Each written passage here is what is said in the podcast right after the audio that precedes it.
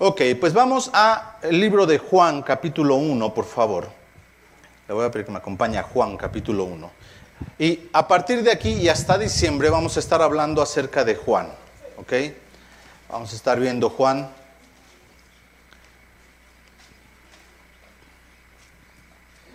Ah, déjenme acomodar acá. Ahí está. Eh, y ya saben que me gustan los títulos enredosos. Entonces, eh, el, título de, estas semanas de, del libro de Juan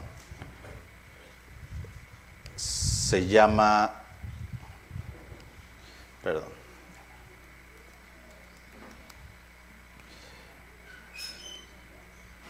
es este, Jesús en la galería de Juan, así se llama el, el, este, la temática que vamos a estar viendo. Jesús en la galería de Juan. Entonces, la idea que quiero que tengamos cuando hablamos de, Jesús en la galería de Juan, que suena bien, bien curioso, es... Eh,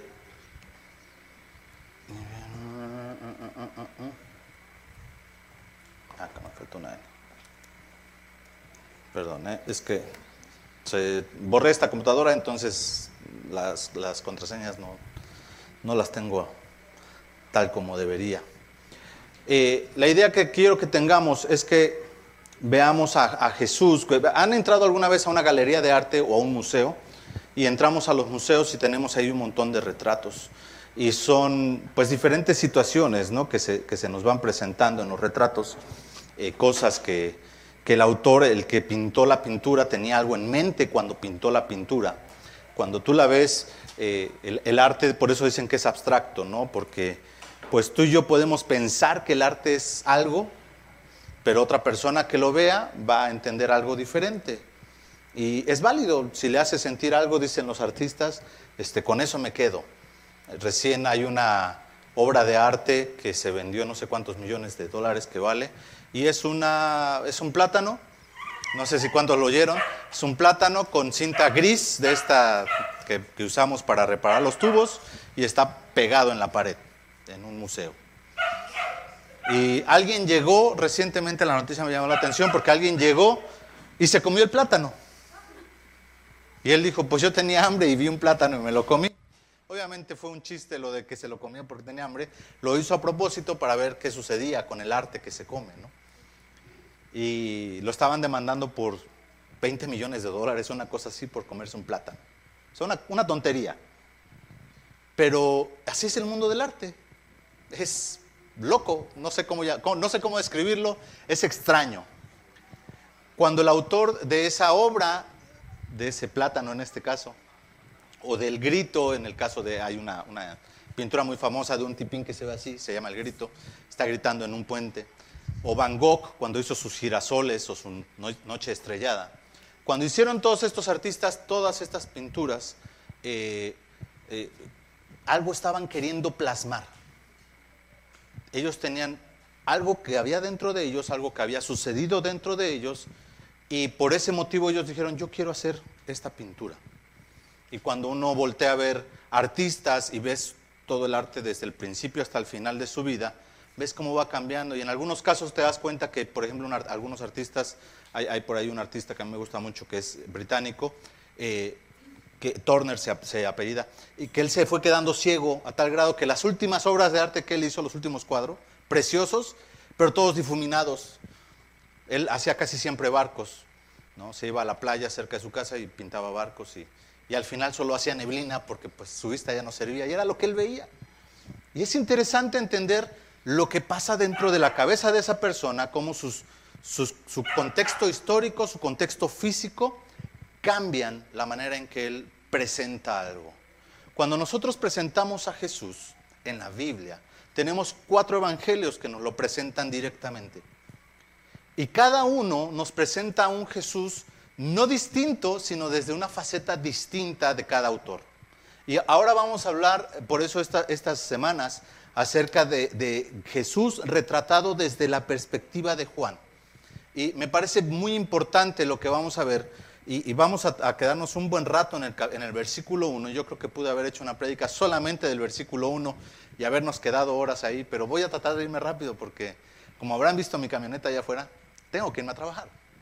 Entonces, y al rato tenemos estudio, entonces hay que, hay que apurarnos. Vamos allá a Juan capítulo 1, versículo 1, por favor, Albert. Dice así, en el principio era el verbo y el verbo era con Dios y el verbo era Dios. Amén. Le puse aquí como inicio del tema lo mejor de dos mundos. Juan le está hablando, hermanos, a dos comunidades con las que él se está mezclando. Una es una comunidad judeocristiana, o sea, son judíos de toda su vida que están viniendo a Jesús y se están volviendo cristianos de primera, primera generación.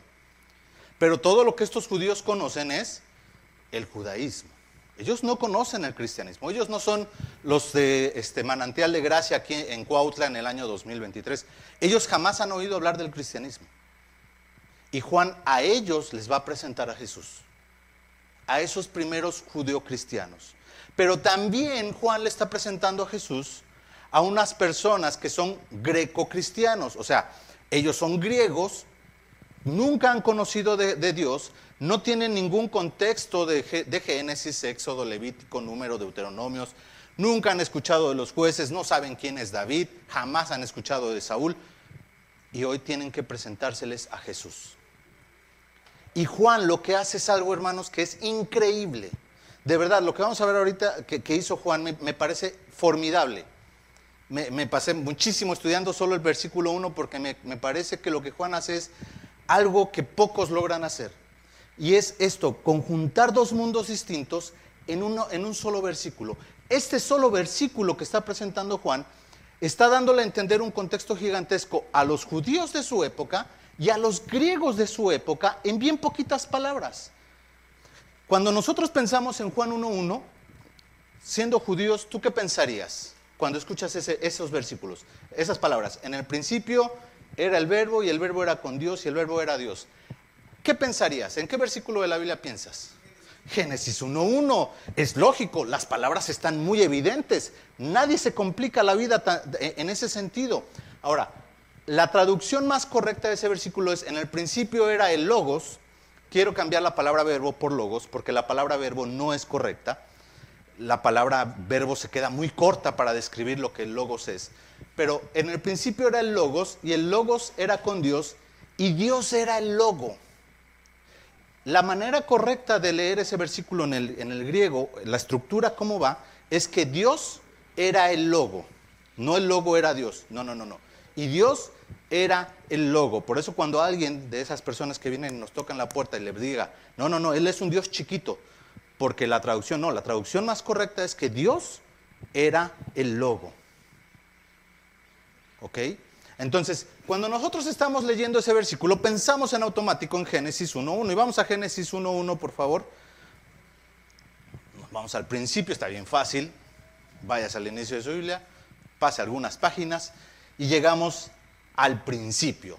Dice Génesis capítulo 1, versículo 1, en el principio creó Dios los cielos y la tierra.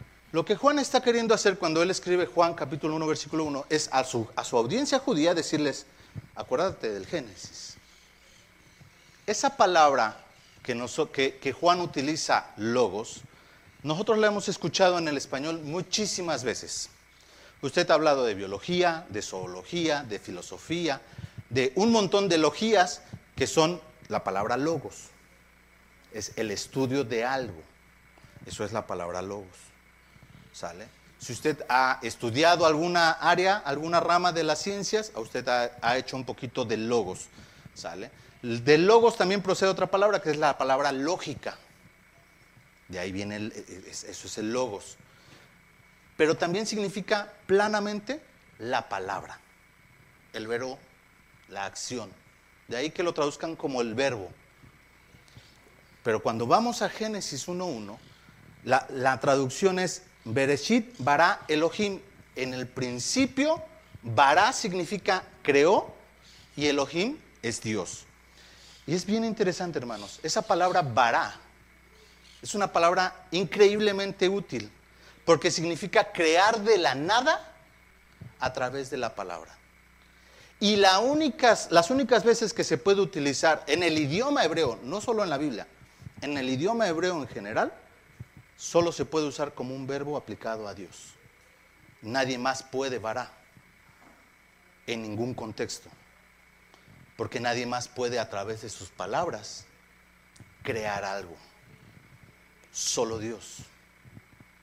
Cuando lo que nosotros no sabíamos cuando leímos Génesis 1.1, porque nosotros no somos judíos y no conocemos el hebreo, es que cuando Dios dice ahí, en el principio creó Dios, está dando por implícito que Dios está hablando. Está utilizando sus palabras para poder crear algo. Ahora, en el hebreo, la palabra bara tiene una, una palabra prima. Usted la conoce. Esa palabra es Baruch hemos conocido, si ha escuchado oraciones judías, Ata Adonai, bendito sea el Señor. Y es la palabra bendecir, hablar bien de alguien. Esa es su palabra prima, es su primita, Baruch. Entonces, cuando nosotros hablamos de Bará, en el principio creó Dios los cielos y la tierra, y la tierra estaba desordenada y vacía, y las tinieblas estaban sobre la faz del abismo, y el Espíritu de Dios se movía sobre la faz de las aguas. Entonces, versículo 3, dijo Dios, sea la luz. Y fue la luz. Habló. Dios creó con su palabra y para continuar esta creación, Él siguió hablando. Juan está queriendo cautivar a sus oyentes judíos a través de la palabra logos. Y a través de la estructura en que él lo ocupa, él dice, ellos van a saber de qué estoy hablando. Ellos saben que esa palabra creó implica palabra. Implica que Dios hizo algo. Y ese algo que hizo no es meter las manos, es simplemente hablar. Y cuando Dios habla, se crean las cosas. Así que pensar que el logos es el verbo, la acción, es un poco eh, quedar corto. Ahora, hemos escuchado la palabra vará, eh, de ahí viene la palabra, ¿usted ha escuchado la palabra abra cadabra? Bueno, es avara cadabra, es una, una frase hebrea, más o menos lo que significa es, tengo acá tres posibles significados de la palabra abra cadabra, eh, iré, creando conforme hable, eso significa abra cadabra, o eh, yo creo como hablo. ¿Sale? Eso significa abracadabra. Lo usan los magos para hacer truquitos. Abracadabra y salen las, las flores. Realmente es una expresión que significa, según hablo, se va creando. ¿Ok? La hemos escuchado muchísimas veces. No sabíamos de dónde venía, ahora ya sabemos pero es Dios hablando y expresando, y en cuanto Dios habla, empiezan a suceder las cosas. Juan en capítulo 1, versículo 1, lo que quiere hacernos es a los judíos recordar y pensar en aquel momento. Quiero que lo que te voy a presentar a continuación, pienses en Dios creando a través de su palabra. Pero ahora también tenemos a otro, a otro grupo de personas que van a leer el Evangelio de Juan, porque no lo van a leer solo los judíos cristianos. Ya la iglesia estaba dispersa. El Evangelio de Juan es el último evangelio en escribirse. Se escribe ya cuando muchísimos de los apóstoles han muerto. Así que hay que, hay que predicarles y darles el Evangelio. Las cosas que les faltaron a mis hermanos, hay que presentarlas. Eso es lo que está haciendo Juan. Por eso él aclara al final del libro, las cosas que están escritas en este libro están escritas para que crean que Jesús es el Hijo de Dios. Hay un motivo faltaron en los otros evangelios cosas, cosas que ellos no consideraron importantes. Pero yo, Juan, creo que son importantes. Así que para ese público que no es judío, les voy a presentar al logos. Ahora, el logos es una filosofía, ¿ok? Cuando pensamos en filósofos, pensamos en Platón, en Sócrates, en muchos otros. Eh, existe este hombre que vivió antes que estos filósofos, que se llamaba Heráclito. Heráclito. Herá, porque lo tiene el acento en la Heráclito. ¿sí? Y él es presocrático, es antes de Platón, es antes de todos esos. Eh, de hecho, cuando él, él vivió, la filosofía no se le llamaba filosofía, ni siquiera pensaban que la filosofía fuera filosofía, pero él desarrolló una filosofía acerca de una palabra.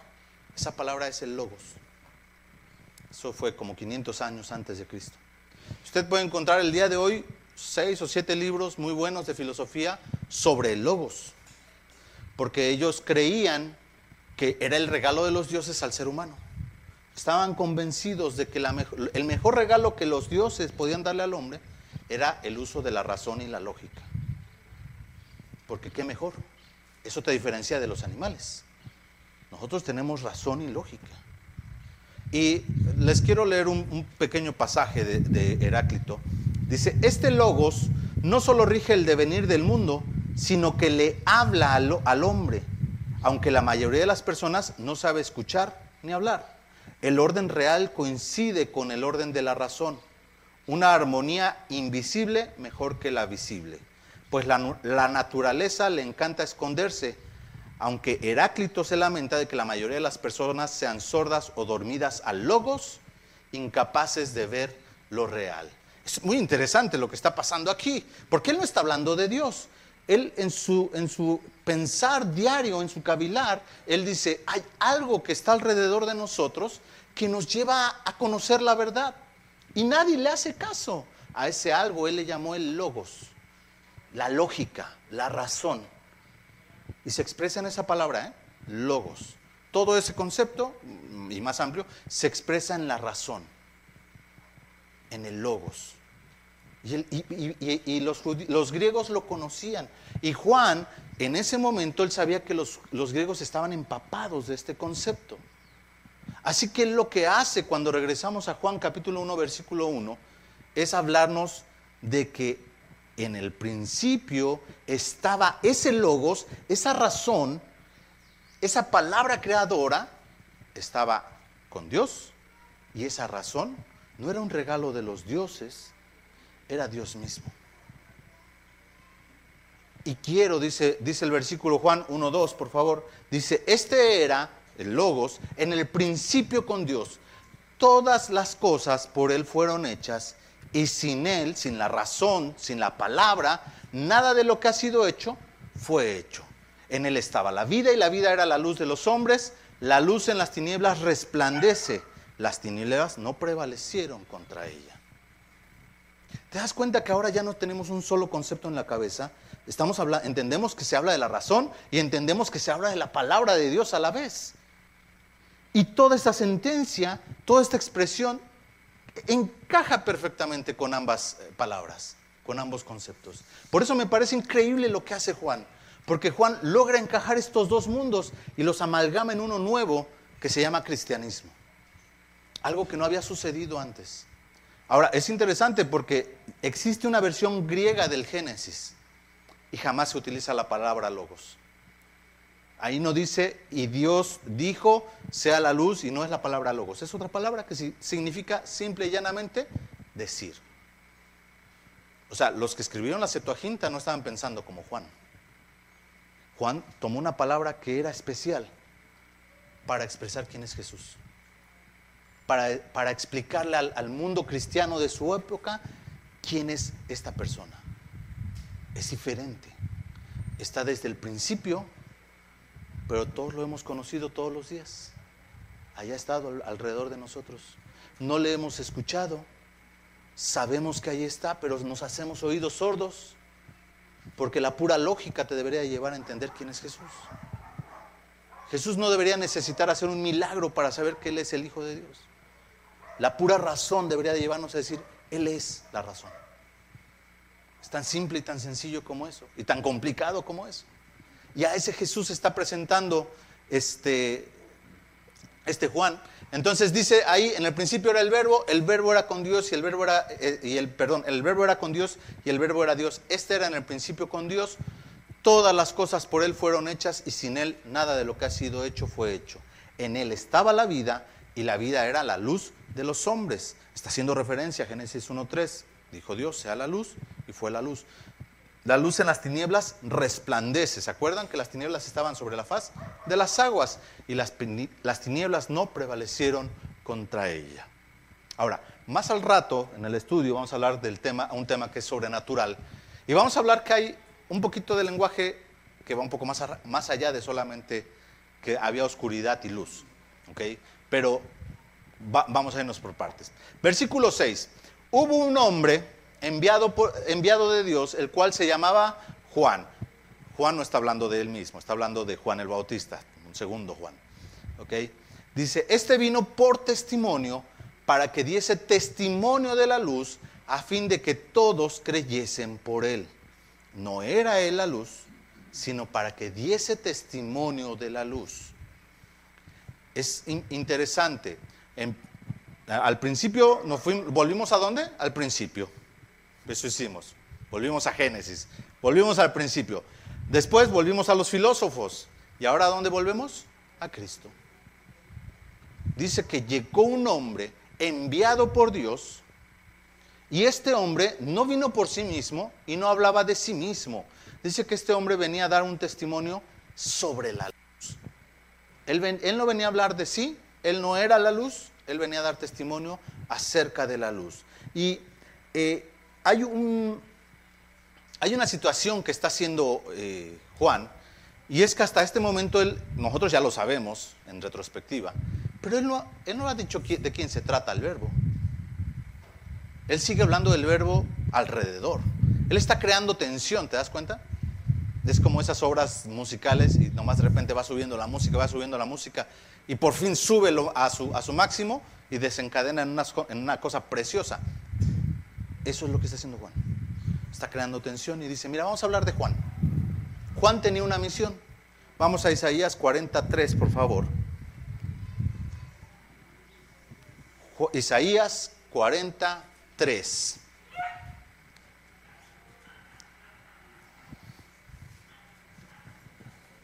¿Estamos? Ahí está, está en la pantalla. Dice así, voz que clama en el desierto. Dios está hablando. Y Dios le está hablando a alguien y ese alguien es una voz de alguien que clama en el desierto, que levanta su voz en medio de, de la oscuridad. Preparad camino a Jehová. Enderezad calzada en la soledad a nuestro Dios. Versículo 4, todo valle sea alzado y bájese todo monte y collado y lo torcido se enderece y lo áspero se allane. Ahora, nosotros no somos constructores, pero una constructora entendería muy bien de lo que está hablando este pasaje. Llega la constructora de grupo C, vamos a decirlo, no voy a decir el nombre, el grupo que ustedes quieran, y le dicen, tú tienes que hacerme un camino, una carretera que vaya este, de, aquí del centro de Cuautla, donde tú quieras, a la igual porque queremos que haya una autopista. Porque muy importante ese paso. Entonces va y se pone la constructora a hacer e, ese camino. La constructora tiene que tomar, dice ahí, todo valle que sea alzado, rellenar todos los huecos y todos los cerritos, les va a tener que dar cuello. Y todo lo que esté torcido, lo va a tener que enderezar. Queremos que sea un solo camino para que entre el rey, pero se tiene que preparar. Dice, y lo áspero se allane. Y versículo 5, y se manifestará la gloria de Jehová, y toda carne juntamente la verá, porque la boca de Jehová ha hablado. Amén. Es una profecía muy interesante. Voz que clama en el desierto. Esa voz que clama en el desierto es Juan el Bautista. Y fíjate lo que dice, una vez que hagas tu trabajo, vos que clama en el desierto, se manifestará la gloria de Jehová. Ahora, cuando regresamos a Juan, versículo, eh, versículo 9, ya se nos dijo que él no era la luz, sino que era para dar testimonio. Dice versículo 9, aquella luz verdadera que alumbra a todo hombre, venía a este mundo en el mundo estaba y el mundo por él fue hecho, pero el mundo no le conoció. Suyo vino y los suyos no le recibieron. Precioso versículo, siempre lo uso. Mas a todos los que le recibieron, a los que creen en su nombre, les dio potestad de ser hechos hijos de Dios. ¿De quién está hablando? Sigue sin hablar de Jesús, sigue hablando de Logos. Sigue hablando de la luz que brilla en las tinieblas. Aún no nos ha presentado los cuales, versículo 13, no son engendrados de sangre, ni de voluntad de carne, ni de voluntad de varón, sino de Dios. Versículo 14, y este verbo fue hecho carne y habitó entre nosotros y vimos su, ¿qué dice? Su gloria. ¿Qué iba a pasar cuando Juan el Bautista preparara el camino según Isaías? La gloria de Jehová se iba a manifestar. Y el hombre creía que cuando la gloria de Jehová se manifestara iban a haber rayos y centellas. ¿Y sabes qué es lo que pasó? Para que la gloria de Jehová se manifestara, un bebé nació en un pesebre. Y eso es toda la gloria de Jehová. Y la gente puede decir, ¿cómo es posible? Pues si es un bebé, hay millones de bebés en el mundo. Billones el día de hoy. Pero este bebé era diferente. Porque él era la gloria de Dios. Era la imagen, dice la palabra de Dios, de aquel que tú y yo no podemos ver. Por eso Juan se toma todo este tiempo para hablar de Jesús de esta manera y hacernos ver por qué es tan relevante que haya nacido ese bebé. A diferencia de los otros evangelios, los otros evangelios te cuentan el día del nacimiento de Cristo. Y nos cuentan del pesebre, del mesón. Pero Juan no habla de eso. ¿O sí? ¿O es que acaso estaba hablando del, día del nacimiento de Jesús? Claro que sí. El día que se manifestó la gloria de Dios. Vimos su gloria.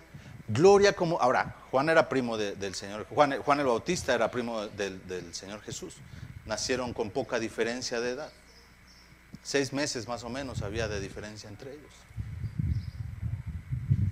Y dice, dice Juan, y aquel verbo fue hecho carne y habitó entre nosotros y vimos su gloria, gloria como del unigénito del Padre, lleno de gracia y de verdad. Está presentándonos a este Jesús. Pero para que este Jesús se manifestara, Juan tuvo que hacer una serie de cosas en su vida. Cuando Juan creció, Juan tuvo que hacer muchísimas situaciones. Pero todo lo que Juan hizo fue para preparar el camino al ministerio del Mesías. Ahora, hermano, tú y yo oramos, y hace rato decíamos, amén, porque Cristo viene pronto. Pero esa profecía tiene un significado segundo. La iglesia se tiene que volver la voz de aquel que clama en medio de las tinieblas. La voz de aquel que clama en el desierto. La palabra desierto nos hace pensar en automático en un desierto físico, pero no se está refiriendo a ese desierto. Eh, la palabra eh, me gusta más en inglés porque es de, wilderness, que sería lo salvaje, ¿sí? Lo salvaje, lo que, lo, aquello que no está domesticado, ¿ok? No es tal cual como un desierto, como un lugar lleno de arena con cactus, no, no, no, no, no. Es un lugar donde tú vas y no hay caminos, donde tú vas y no hay casas, donde tú vas no hay electricidad, no hay wifi, eh, no hay tuberías de agua. A eso se está refiriendo un lugar que está salvaje, ¿ok? No, no, está hablando acerca de que sea un desierto físico. Entonces, quiero aclararlo porque a veces pensamos, ah, pues es en un desierto, Juan por eso se iba al desierto. No, no, no. Está hablando de que alrededor no hay civilización. En, el ejemplo de la Biblia, la civilización es la palabra de Dios. Donde sea que tú vayas, que no exista la palabra de Dios, para Dios eso es el desierto. No necesariamente tienes que irte al desierto para hacer voz que clama en el desierto, ¿eh? pero sí puedes levantarte en medio de una generación que no busca a Dios y eres esa voz de aquel que clama en el desierto. Y hay una verdad que la gloria de Jehová se va a manifestar una vez que todo valle sea alzado y todo monte sea allanado. Y Cristo entonces se manifestará nuevamente. ¿Qué estás haciendo como iglesia para presentar a Cristo ahora tú a la generación que viene? ¿Qué estás haciendo para aquellas personas que te rodean, que no conocen de Dios, le conozcan a través de ti? Porque a Juan se le, se le pidió hacer algo. Y dice la palabra de Dios, versículo 6, versículo 7, este vino por testimonio para que diese testimonio de la luz, a fin de que todos creyesen por él. Muchísimos de los discípulos de Jesús, hermanos, vinieron a Jesús no por Jesús la persona, sino por Juan el Bautista y todo lo que había enseñado. Muchísimos de sus discípulos de Jesús solamente le dijeron a Juan, ¿es él? Y Juan les dijo, es él. Ah, ahí te ves, Juan. Esa era la labor de Juan. No era hacerse discípulos a él mismo, era ser discípulos para Jesús. ¿Qué discípulos estás haciendo para Jesús? ¿A qué personas les estás compartiendo de la luz? En un mundo que cada vez está entrando más en tinieblas. ¿Qué diferencia hay de las tinieblas a las que se enfrentaba Juan el Bautista de las que nos enfrentamos tú y yo? Fíjate, te decía al principio, lo que Juan hace, el autor, el, apóstol, es interesante porque está presentando a Jesús de una manera que enganche a unos y enganche a otros. Y escoge bien detenidamente sus palabras. Palabras que no son bíblicas, palabras que no tienen nada que ver con Dios, palabras que no son ni cristianas ni judías conceptos que él sabía que iban a traer a los inconversos. ¿Qué estás haciendo tú para traer a las personas a Cristo? ¿Qué vas a hacer? El, autor de Juan, muy, muy sabio lo que hizo. A mí me parece increíble. Juan el Bautista dio su vida por causa de Cristo. Aquella luz vino a este mundo. Esas son las buenas noticias. Ese es el Evangelio. Que Cristo vino a nacer. Y tú y yo tenemos una obligación. Dice después, versículo del 14 al 18, y aquel verbo fue hecho carne y habitó entre nosotros y vimos su gloria, gloria como del unigénito del Padre. Esa palabra es muy importante, hermanos. La palabra unigénito eh, significa único en su género. En la Biblia solo se usa de dos seres en la Biblia.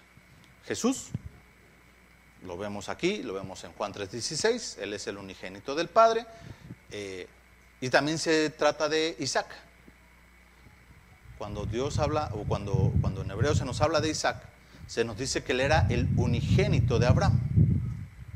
Y mucha gente piensa que unigénito significa que Él es el único hijo de Dios. No, eso no es unigénito. Unigénito significa que de sus hijos, Él es el único que es de ese tipo. ¿Ok? Entonces, Abraham, por ejemplo, tuvo muchos hijos. Abraham tuvo como 12 hijos, con diferentes, con diferentes mujeres que no eran sus esposas, eran sus concubinas. ¿ok? La Biblia hace esa diferencia. Eran las concubinas de Abraham. Pero con su esposa, él solamente tuvo un hijo. Ese hijo se llama Isaac. Eso hace a Isaac su unigénito. No lo hace su único hijo porque los demás recibieron herencia. La Biblia nos dice que Abraham un día llamó a sus hijos y les dio herencia. Les dijo, órale, váyanse lejos de su hermano porque no quiero que me lo vayan a molestar. Porque Isaac era además el más chiquito, no, no era de los más grandes, era de los chicos. Entonces le dice a Abraham a sus hijos, váyanse, váyanse lejos, a que tienen su herencia, les reparto, este, sean prósperos, los bendice. Y de ahí nacen las naciones árabes y bueno, ya. Pero el unigénito de Abraham es Isaac. Él no tenía hermanos, él era el único de, de ese matrimonio. Por eso es unigénito. Jesús es el único hijo de Dios en su tipo. Hay algo en la forma en que Jesús es, que no lo vamos a ver el día de hoy, pero que lo hace único como hijo de Dios. Porque Dios tiene otros hijos versículo 12 dice que a los que adoptan nos hace sus hijos. Dice la palabra de Dios en el Antiguo Testamento que están los hijos de Dios delante de él presentándose en Job. O sea, Dios tiene hijos, pero hay un hijo que es especial porque es el único en esa forma de ser. Lo veremos después.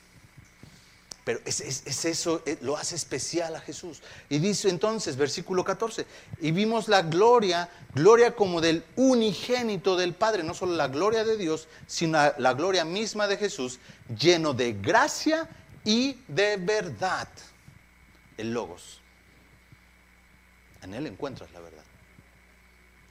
15. Juan dio testimonio de él y clamó diciendo, este es de quien yo decía, el que viene después de mí, es antes de mí porque era primero que yo. Esa sentencia físicamente no tenía sentido porque Juan era mayor que Jesús físicamente. Era seis meses mayor. Pero por eso Juan dice, quiero que sepan que Él no es menor que yo. Yo soy mayor que Él. Él es mayor que yo. Él es antes de que yo naciera. Y esa, esa expresión también hace al pueblo judío pensar en una expresión antigua. Yo soy antes que, que todos los demás. Dice el versículo, El que viene después de mí es antes de mí porque era primero que yo, versículo 16, porque de su plenitud tomamos todos y gracia sobre gracia. Pues la ley por medio de Moisés fue dada, pero la gracia y la verdad vinieron por medio de Jesucristo. A Dios nadie le vio jamás. El unigénito Hijo que está en el seno del Padre, Él le ha dado a conocer. Así empieza Juan la carta. Así presenta Jesús. No hablo de Jesús más que en un versículo, pero nos dijo tantísimo de Cristo. Nos ha enseñado tantas cosas Juan acerca de quién es Jesús, que la pregunta es, ¿y por qué no seguirle conociendo? Si ese es solo el inicio, ¿qué va a pasar con mi vida el día que yo le conozca aún más? Tú y yo podemos conocer de Dios de dos maneras. Una, como dijo Job, de oídas. Yo tengo compañeros en mi trabajo, por ejemplo, que llevo 20 años, 22 años en Telmex y llego todos los días, checo, me pongo en el mostrador, en lo que espero mi trabajo, y saludo a todos los que están ahí, más o menos. Más o menos, la gran mayoría. Y hola, adiós, ¿cómo estás? Platicamos del trabajo que nos tocó ayer, del trabajo que nos va a tocar hoy, y ya, se acabó. Yo salgo, procuro no estar mucho tiempo en mi trabajo, la verdad. Llego y me voy. Pero conforme han pasado los años, ha habido compañeros con los que ha habido un poco más de cercanía y nos vamos a desayunar y conozco a sus hijos, medio conozco a sus esposas. Eh, hemos alguna que otra vez salido después del trabajo y de pronto me he enterado de cosas que yo, durante todos los años que yo los saludé, ni me imaginaba. Pues porque nunca les pregunté. Nunca tuve una relación con ellos. La humanidad conoce de Dios. Todo el mundo sabe que existe algo llamado Dios. Pero su relación con Dios no ha cambiado. Su relación con Dios es como la de Job, de oídas. Yo sabía que existe. Quizás hoy muchos dicen, bueno, yo he oído de Jesús. Bueno, mi intención, hermanos, con esta, estas prédicas vamos a estar teniendo es que veamos a un Jesús retratado de manera distinta al que estamos acostumbrados a conocer. Que le conozcas de una forma distinta, porque Él, y no me metí mucho en eso, pero al ser la fuerza creadora de Dios, es bien curioso, la gente dice, hay esta doctrina que dice que el Espíritu Santo es la fuerza activa de Dios.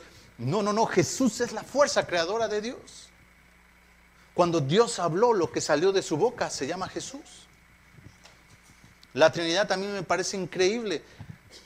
Yo, yo veo que la gente le cuesta trabajo entender el concepto de la Trinidad y digo, la, tenemos un ejemplo clarísimo de lo que es la Trinidad, hermano. Dice la palabra de Dios, Génesis 1.1, que en el principio creó Dios los cielos y la tierra, el Espíritu de Dios se movía sobre la faz de las aguas, y versículo 3 dijo, Dios sea la luz, y fue la luz. Y lo que está pasando es que si tú razonas un poco, cuando tú me ves a mí, tú me estás escuchando y tú dices, ah, estoy viendo a Gabriel. Pero si tú te volteas y sigues escuchando mi voz, aunque tú no me veas, tú sabes que es Gabriel, porque tengo un tiple para hablar, una manera de hablar muy singular. No necesitas verme a, a fuerza para saber que soy yo el predicador. Puedes escuchar la transmisión y solo estarla poniendo de fondo y decir, ah, hoy está predicando Gabriel, ah, no, hoy está predicando Marco, ya, me dio sueño, entonces está, está, Marco predicando, entonces, este, ¿por qué lo sabes? Por la voz, hay algo distintivo en la voz, pero realmente no me estás viendo a mí, estás escuchando mi voz. Para que esa voz salga de mi garganta, se necesita que pase aire. La palabra en hebreo y en, griego para el espíritu es viento, soplo. Entonces, es tan sencillo como que el Padre un día abrió su boca, jaló y empezó a hablar. Y la Trinidad existe. No te compliques la vida queriendo entender algo más allá. Yo siempre le digo a la gente, si tú no me estás viendo, ¿estás hablando conmigo? Pues sí, porque yo sé que eres tú, pero no estás hablando conmigo, estás hablando con mi voz. Estás en el teléfono. No me ves, pero sabes que soy yo. Cuando tú y yo tratamos con el Padre a través de Jesús, yo no necesito ver al Padre porque estoy escuchando su voz. Estoy conociéndole a la voz creadora de Dios y está hablando conmigo. Y quiere tener una relación conmigo todos los días.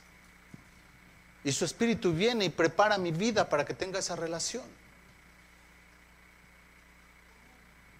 De parte de Dios todo está listo. Te corresponde a ti sentarte todos los días, hacerte a un lado del mundo y decir, Señor, quiero tener un tiempo contigo. Quiero que esa voz que habló en el Génesis me hable el día de hoy. Es un privilegio hermoso. Porque la voz creadora de Dios puede venir y hablar a tu vida. Y tú abres la palabra de Dios y lo vas a encontrar ahí. Tenemos un privilegio precioso. Los primeros cristianos no lo tenían.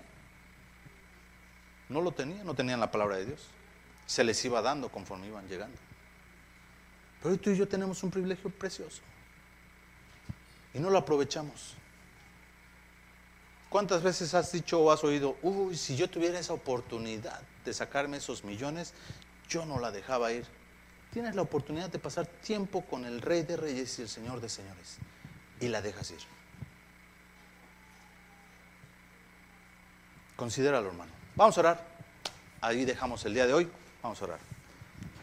Bendito Dios, gracias Señor por tu palabra. Gracias Señor por esa palabra preciosa, creadora que se dio en el inicio, cuando todo era oscuridad, cuando no había nada, cuando solo había tinieblas, caos y desorden, mi Dios, y tú soplaste tu espíritu y entonces vino el verbo, mi Dios, y podemos el día de hoy darte alabanza y gloria porque fuimos creados, Señor, por esa palabra creadora. Porque todo lo que nos rodea, Señor, sabemos y creemos que viene y proviene de ti, Señor, y que tú eres el dador de vida y el dador de luz, Padre. Te pido, mi Dios, que nos permitas eh, esta tarde, Señor, regresar a casa, meditar en tu palabra el resto de esta semana, conocerte, Padre, de una forma distinta, Señor, a través de la persona de Jesús, que Él pueda ser presentado a nuestros corazones eh, de una manera viva, Señor. Que, dejemos de ser cristianos eh, religiosos y que nos volvamos hijos tuyos en verdad, Padre. Oramos a ti, mi Dios, ponemos el resto de este servicio en tus manos en el nombre de nuestro Señor Jesucristo. Amén y amén. Amén.